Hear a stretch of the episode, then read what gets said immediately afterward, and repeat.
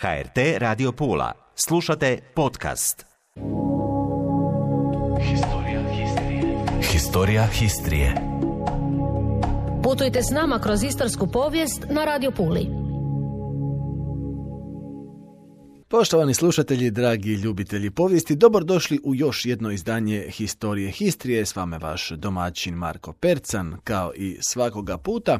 A danas imamo jednu aktualnu temu, s obzirom da je prošloga tjedna u Velom Ježenju predstavljen projekt interpretacijskog centra koji je posvećen našem velikom narodnom preporoditelju i biskupu Juriju Dobrili. Danas ćemo se u emisiji vezano za to prisjetiti intervjua kojeg smo evo upravo na temu lika i dijela Jurija Dobrile vodili prije, a možemo reći pola godine, godinu dana i to s Mirjanom Ferenčić iz Velog Ježenja. Ona je s nama podijelila i svoja sjećanja, ali i svoja saznanja o biskupu, zapravo o liku kojega gotovo svakodnevno susrećemo na novčanici od 10 kuna, ali pitanje je koliko zapravo o njemu znamo. Pa evo ova će historija biti prilika da se svi prisjetimo uloge koju je biskup e, Dobrila odigrao u povijesti našega poluotoka i u povijesti e, naših e, stanovnika. I naravno u povijesti našega jezika, jer upravo je on jedan od najzaslužnijih da su istarski slaveni u ono vrijeme očuvali svoj jezik i svoj identitet. Pa poslušajmo intervju s Mirjanom Ferenčić.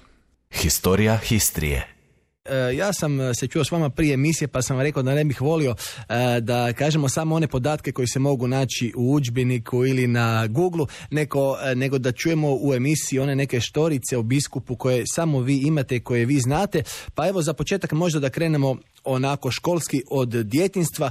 Spomenuli ste njegovu kuću, ja sam bio e, tamo, to je zapravo jedna mala prostorija u kojoj je živjela cijela familija, možda iz ove perspektive nama danas to izgleda pomalo i nezamislivo. Što vi kažete? A tada su živjeli svi tako, to je na niska, e, niska zgradica, sada je u njoj prostor, znači tamo su živjeli otac, majka i osmero djece. Imali su četiri sina i četiri kćeri i uz njih su bile u toj prostoriji i ovčice. Znači zajedno se e, živjelo s ovcama? Da, to je tako mhm. bilo. Jer, jer se je čuvalo, e, siromahi su, bogati su imali posebno mhm. odvojeno, ali siromahi su si svoje blago, zato se kaže za stoku blago, jer je to bilo bogatstvo. uh E sad i dvije ovce, ako je čovjek siromahi, to je bogatstvo. Nije bitan broj da je sad ih trebalo biti sto. Ali to se sve skupa skrilo iza vrata i, čuvali su jedni druge. I lijepo su se dakle, teplili kad je bila zima. I, tako je. Tamo je bilo i to ognjišće, to je sve ostalo originalno i škriljami pokrito. Kasnije se dogradila jedna kuća kao jedna jedan kat, vjerno su poslije bile sobe, ali to je bilo kasnije, to nije bilo u dobri, dobrilino vrijeme. Mhm. Da, evo, onaj ko nije bio, ja svakako preporučam da ode posjetiti rodnu kuću Jurija Dobrile, da vidi kako su živjeli naši preci e, prije dvjestotinja godina u Istri, ali evo samo za naše slušatelje da zamisle osobu koja je rođena u takvoj kući na Pazinštini, kako može dospiti do Bečkog parlamenta gdje je e, svojedobno bio predstavnik, ali čućemo malo kasnije o tome nešto, ali idemo onda o, e, o njegovim danima djetinstva. Znamo li kakav je Dobrila bio đak? E sad ću vam ispričati to. Dakle, e, e, djecu za školovanje su pretežno izabirali svećenici. Znači, djeca su mhm. dolazila u crku svojim roditeljima, oni su već po prilici vidjeli tko, je, ko bi mogao biti podoban za školovanje. Tako je i kapelan e, e Ivan Radetić u Tinjanu primijetio maluga Juru i on je e, zamolio oca da li bi ga slao na školovanje u Tinjan. Treba napomenuti da tada e, oni koji znaju od Ježenja do Tinjana nije daleko po ovoj cesti sada, još su je asfaltirali, ali u ono vrijeme nije bilo mosta gdje je danas, nego je bio e, južnije prema Svetom Petru. Tako da ima mali Juraj za napraviti puno više koračići do Tinjana nego danas kad bi se išlo u Tinjan, jer nije bilo mosta, most je sagrađen nakon Dobrilne smrti, ovaj koji sad postoji. Mhm. I, ali ipak je bio toliko uporan. E, postoji e, puno anegdotak znam, ali ćemo malo skratiti jer vjerno emisija nije toliko duga. A slobodno, je, slobodno vi ispričate ono što je najzanimljivije. Išao je kao mladi, mladi e, džačić pješice, uhvatilo ga je nevrijeme negdje na pola puta. Uz put je dolazio jedan čovjek na konju i govori kamo greš mali potendažlju zajaši zat mene, ja te peljem opet na ježenj.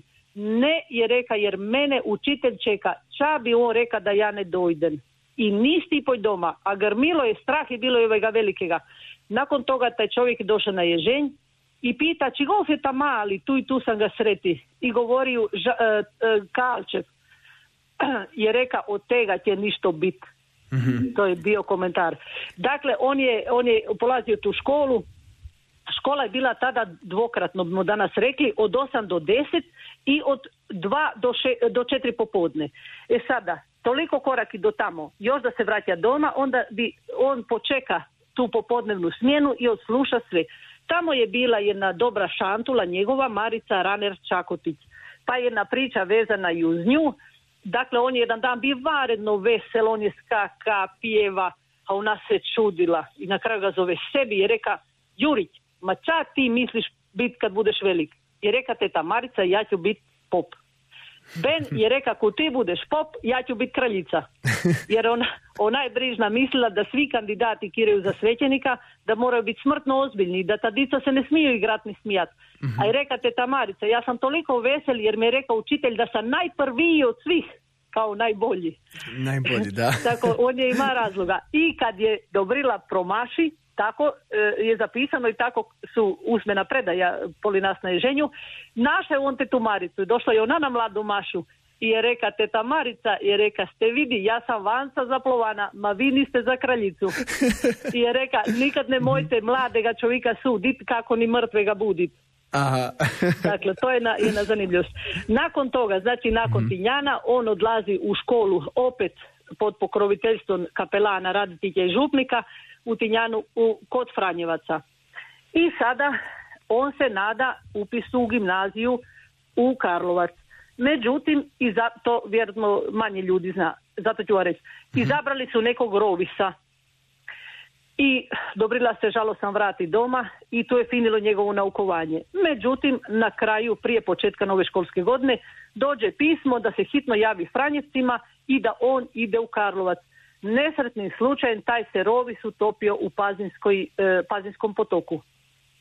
I, I tako je, e, drugi izbor je bi Dobrila. I Dobrilu je otac otprati do Trsata, tamo su se pomolili, tri forinte na kupi nekako i tomu je da i otpremi ga za Karlovac. Taj Dobrila mali je ima 11 godina, možda 11 i pol. Pa si vi sada zamislite u današnji dan koliko bi roditelja pustilo dijete u rijeci i idi pješice ne znaš kuda do Karlovca. Ali to, to je je, bio to je nezamislivo. To je danas nezamislivo. Onda u, Ka- u Karlovcu opet problemi. U Karlovcu sve je teklo glatko, on je bio dobar đak, nije se vraćao doma. On kad je krenuo u Karlovac šest godina se ni vrati doma. Njegovi ga nisu vidjeli, samo preko pisma su komunicirali. Ali 1827. u Karlovcu se pojavila kolera. I svi stranci koji su bili morali su se iseliti. Evo ti problema za ja, maloga Dobrilu. Došao je do rijeke, na rijeci je bila granica i nisu ga pustili u Istru, jer da dolazi iz zaraženega područja. Ovi su ga protjerali, ovi ga nisu stili primiti. Opet je Šana Trsat kleknuo pred majku Božju i je rekao ime Boga ja se vraćam opet u Karlovac, valjda će u me primiti. I smilovali se, primili su ga natrag, a on da bi nje uzvrati dobročinstvo, on je posluživao Franjevce, čistio je, zvonio je na crkvi Svete Trojice i on si je zarađiva tako za stan i za hranu. Nakon školovanja u Karlovcu dolazi doma i tamo doma opet skupi četiri forinte i iste godine, znači e, na jesen odlazi pješice u Trst, a od Unuda u Goricu na studij.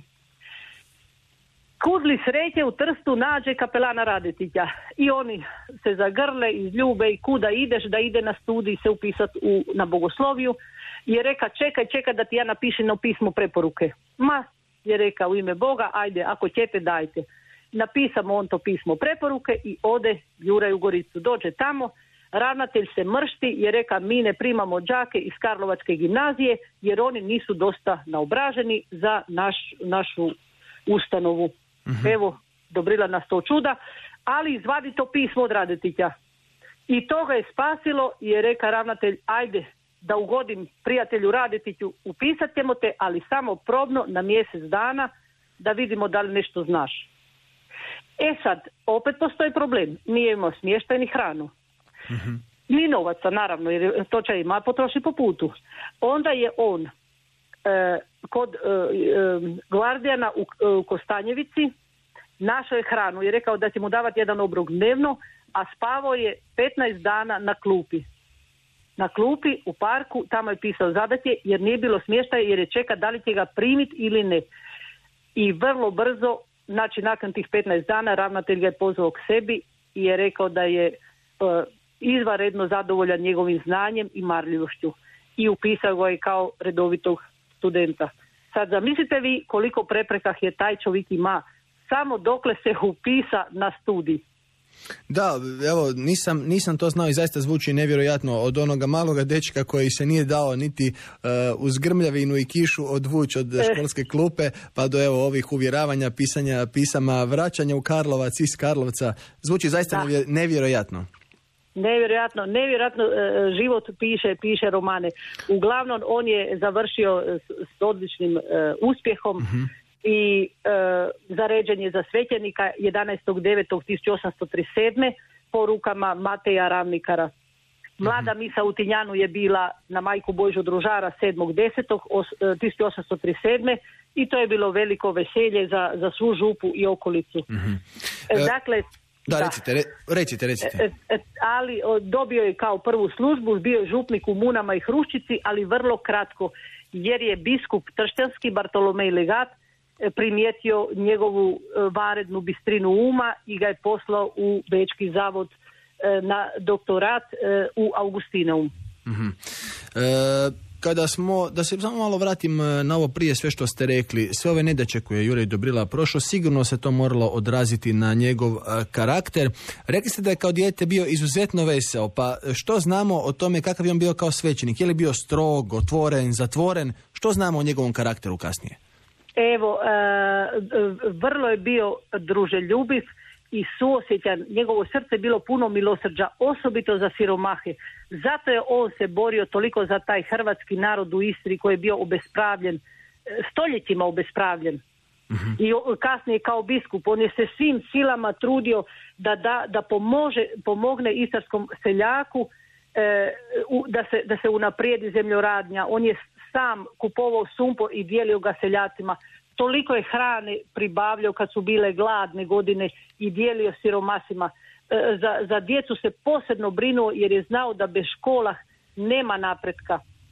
Tako je on kad je bio u Trstu e, župnik i kanonik 1854. On je već tada od svojih novaca dao tiskati prvi molitvenik Oče budi volja tvoja. To je bilo prvo štivo na hrvatskom jeziku. I dugo je bilo jedino. I dugo je bilo jedino. Od onuda su se e, naša djeca hrvatska učila čitati. Da, Ali ne on- samo on- to, nego ga je, evo, Papa Franjo Josip, kada ga je imenovao Porečko-Pulskim biskupom, ono što ja znam, kao prvi istarski Hrvat na biskupskoj stolici, svoju je poruku prvu uputio i na hrvatskom jeziku. Tako je, ljudi nisu mogli da ih sebi, u stvari, bilo je tako, od 1257. do 1858. u 600 godina samo su četiri biskupa poznavala hrvatski jezik. Ne, ne znali ni komunicirali, samo poznavali, a svi ostali su bili italijani. I njih uopće nije interesiralo taj u biti većinski narod, ali Koji je bio obespravljen, da. ma, daleko obespravljen. Ali zanimljivost je i to kad ga je e, u ono vrijeme kad se imenovalo e, za biskupa, e, pitalo se cara. Car je odlučio tko će biti biskup. Između ostaloga e, i taj Bartolomej Legat, biskup Tršćanski je isto Dobrilu predložio i car, budući da je on prijateljevao s carevim sinom u Beču, i car ga je predložio. Ali Dobrila se je prestrašio i otišao caru i straga je bilo preuzet tako veliku odgovornost na sebe. I otišao on caru i govori caru da ako može neka ga to otkloni tu čašu od njega. A car da mu je strogo odgovorio Dobrila, vjerujete u Boga? Vjerujem. A vjerujete u providnost Božju? Vjerujem. Onda dobro. Bog i providnost Božja će vam pomoći. Oni koji ne žele biskupije, nakad nisu najlošiji biskupi. Tako mu je car odgovori i biskup je to prihvati i je, je mora doći doma na tu, na tu novu funkciju. na novu funkciju. Kada govorim e, o tome da je uputio evo prvu poruku na hrvatskom jeziku, evo rekli ste gotovo u periodu od 600-700 godina samo su četiri biskupa znala da uopće postoji hrvatski jezik. E, kako su to prihvatili italijani u ono vrijeme? Ja sam pročitao da se on nastojao približiti svakom vjerniku, bio on Hrvat ili Italijan. Tako je, tako je. On, on je e, bio, uvijek je to isticao. On je bio biskup Italijana i Hrvata i Slovenaca i nije radio razlika, ali e, sve što je želio je da naš, naši Hrvati i Slovenci imaju ista prava. Mhm. A to Talijanima nije bilo baš po volji jer do tada nije to bilo tako. Mhm. E, naše se nije baš pitalo za mišljenje.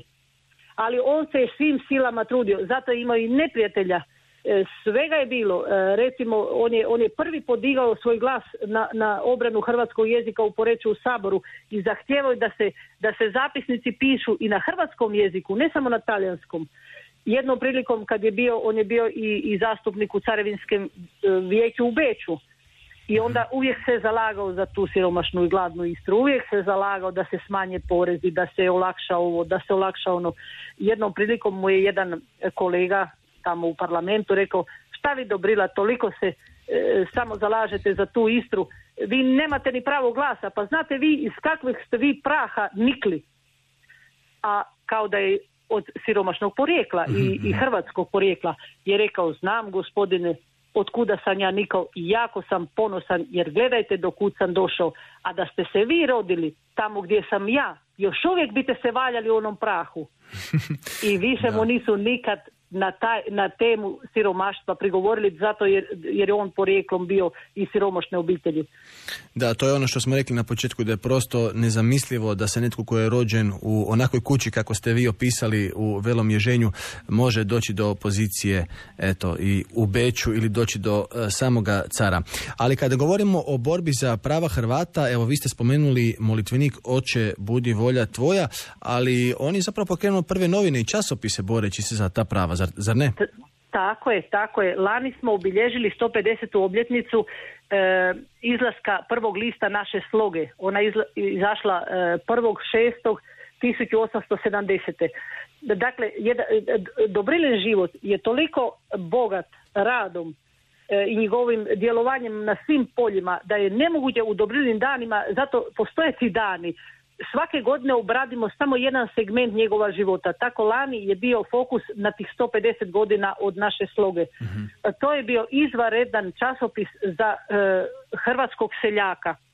Tamo su bili na puti kako obrađivati zemlju, kako e, očuvati vinovu lozu od teronospore, e, kako uzgajati stoku. Bila su i pravila ponašanja i kulture. Dakle, prvo, prvi prozor u svijet u, su bile te novine. Da, evo kako se trudio zapravo da poboljša položaj e, istarskih e, Hrvata ovdje, prvenstveno kroz obrazovanje, ali ovo mi se jako sviđa što ste rekli da je sam prikupljao pomoć u periodima e, gladi, da je prikupljao hranu i slao ovdje nova područja. Što znamo o tome? o tome, o tome je bila riječ na ovim dobrilnim danima Mhm. kad sam se dotakla recimo u tom izlaganju financijske situacije. Dakle, kad je on došao na, u Poreći i zasio na biskupsku stolicu, to je bilo 12. 10. 17.5.58. 12.10. je imenovan biskupom, ali znate, procedura pa je tek 17.5. Mhm. Dakle, biskupska blagajna bila je posve prazna. Ali nije bila samo prazna, nego je bilo u njoj duga 38 tisuća kruna. E sad, ja sam pitala jednog povjesničara da mi pojasni vrijednost te krune u ono vrijeme s nečim današnjim. Znači, u Austruveskoj monarhiji tada su se koristile forinte i krune, pa se negdje u spisima spominju jedne jedne druge. 200 forinti ili 200 kruna je iznosila godišnja inženjerska plaća. 300 forinti je bila godišnja plaća sveučilišnog profesora. Pa vi zamislite koliko je bilo duga 38 tisuća kruna. To je bilo strašno. Ali prije njega bio je biskup e, vrlo pobožan i darežljiv, ali jako nepraktičan ekonom, e, biskup Antonio Peteani. E, nije, nije on bio kriv, on je bio dobrog srca, imao veliko povjerenje, ali upravitelji koji su upravljali njegovim imanjima su bili vrlo nepošteni. I što je Dobrila na, na, napravio sa takvim dugom? E sad ću vam reći. On se ni, znači PTA se nije razumio poslovanje, oni, a upravitelji su mu tumačili da su loše godine, da nema uroda, kamoli prihoda i to je sve, sve propalo. Zatim e, doš- dolazi do Brila. Si- situacija se potpuno promijenila, on je sazeo sve upravitelje i od njih zatraže da mu podnesu račun. Oni su se izmotavali, su mislili da je to isti onaj dobri, naivni peteani. Oni su se izmotavali da nemaju gotovo nikakvih prihoda, neka bude sretan i zadovoljan da uopće vode brigu o tim posjedima. Onda im je Dobrila zahvalio na marljivom upravljanju i sve ih otpustio. Onda je išao među poštene i marljive imućne seljake i tražio nove upravitelje. Uzeo ih u službu i on ih je savjetovao kako će što raditi, sijati, obrađivati i tako jer je bio poučen. I u nekoliko godina uspio je vratiti sav dug koji je našao, te je počeo ostvarivati prihode. On je kasnije u životu toliko sabrao novaca da je to gotovo nevjerojatno od onakvog siromašnog dječaka koji nije imao ni, ni- nego samo tri forinte kad je otišao u Karlovac od kuće. On je e, kasnije na- nakupio znači za tiskanje Oče budi volja tvoja, to je sam financirao. Kasnije je to bilo škrinje i škrinje e, i, i drugih e, dobrih knjiga poučnih, to je bi Istarski bogoljub, kalendar Istran, naša sloga. Ali tu e, koriste- koristili su mu e, i ta prijateljstva koje je stekao u Augustineumu i od samog cara je dobivao pomoć. Recimo godine 1852. i 53. još, još nije bio biskup, ali u Istri je zavladala velika glad. Već je onda organizirao sabirnu akciju i sam je priložio veću svotu novaca, te je sakupio 100 tisuća kruna i tim je novcem kupljena hrana i podijeljena gladnom narodu u Istri. Na vagone je dolazila, e, još su neki stari ljudi ostalo je u pričanju, Dobrila, Dobrila je posla žute mukije, znači e, e, brašna za, on, on put se nije mjesilo bijeli kruh, nego samo žuti. E, da, da se, da To se još uvijek pričalo, da, za, to, za se- žuto da, da, da, brašno. to je usmena predaja na ježenju ostala, jer je dolazila, e, vlakom su dolazili vagoni i to se dijelilo siromasima. On je pametno štedio i sakupljao novac e, kroz 24 godine svoga biskupove, biskupovanja, samo da uzmogne pomoći istarskim seljacima, prvenstveno u borbi protiv gladi i mladeži da se domogne zdravog napretka i prosvjete, jer je jako dobro znao da bez bez obrazovanja da njegov ideal je bio da odgoji narod koji se boji Boga i koji ljubi krepost i poštenje. Zbog toga je on slao čitave škrinje e, e, knjiga dobrih.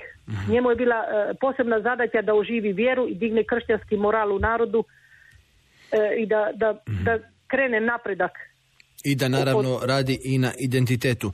E, obavezno. Gospođo Ferenčić, evo meni je zaista zanimljivo ovaj, pričati s vama. Mi ste s nama podijelili jako puno podataka e, koje do sada nismo čuli. Posebno mi se sviđaju ove e, male štorice iz života koje se ne mogu pronaći nigdje, ali koje vi znate. Pa možda evo za kraj jedno pitanje. Ja sam pročitao da je dosta ove izvorne građana koje je radio Juraj Dobrila uništeno nakon njegove smrti 1882. godine. Znamo li zašto? A vjerojatno zbog, zbog iste te netrpeljivosti zbog koje ga nisu e, e, voljeli vidjeti na tom mjestu.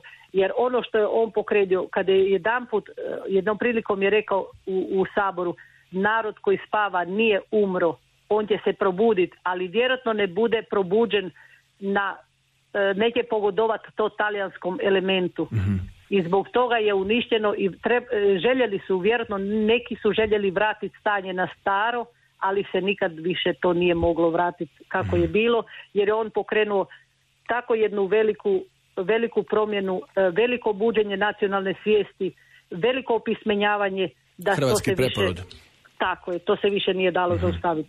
Recimo, e, za, za zadnje što je dao, e, dao je 80 tisuća kruna u uskrsu, znači četiri godine prije smrti, e, za konvikt u Pazinu, jer je znao da bez obrazovanja, toliko mu je bio na srcu taj konvikt. On nije dočekao gradnju, ali ostavio 80 tisuća svojih kruna. A zapisali su očevici da je tada uzdahnuo, jer to su bili jako veliki novci, rekli smo koliko je to vrijedilo, da je rekao, eto, sad sam opet siromah. Ma, hvala Bogu, siromah sam se rodio i siromah ću umreti. Eto, mislim da je to odličan zaključak ove e, naše današnje emisije. Brzo nam je proletilo e, vrijeme uz vaše štorice. E, gospođo Ferenčić, evo, meni ostaje samo da vam zahvalim i da li smo rekli sve ono što je bitno?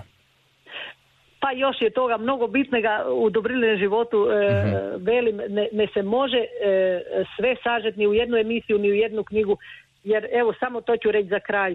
On je bio vrsni intelektualac, rodoljub, svećenik, profesor, župnik, kanonik, ravnatelj, saborski zastupnik u Poreću, zastupnik u Beću, pisac, izdavač, osnivač đačkih zaklada, graditelj crkava i župnih dvorova, a najviše od svega bio je branitelj potlačenih i obespravljenih.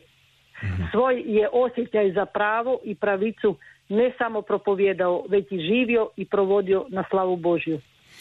Hvala vam puno, gospođo Ferenčić, što ste bili naša gošća, što ste s nama podijelili sve ove lijepe štorice iz života Jurija Dobrile, čiji smo, evo, obljetnica datuma rođenja e, obilježili prije svega nekoliko dana. Hvala vam puno na gostovanju u Historije Histrije. Hvala vama i do slušanja. Do slušanja, a hvala i vama, dragi slušatelji, što ste bili s nama u još jednom izdanju emisije. Ja sam, kao i svakoga četvrtka, Marko Percan i slušamo se i za točno sedam dana. Do slušanja. Historija Histrije. Putujte s nama kroz istarsku povijest na Radio Puli.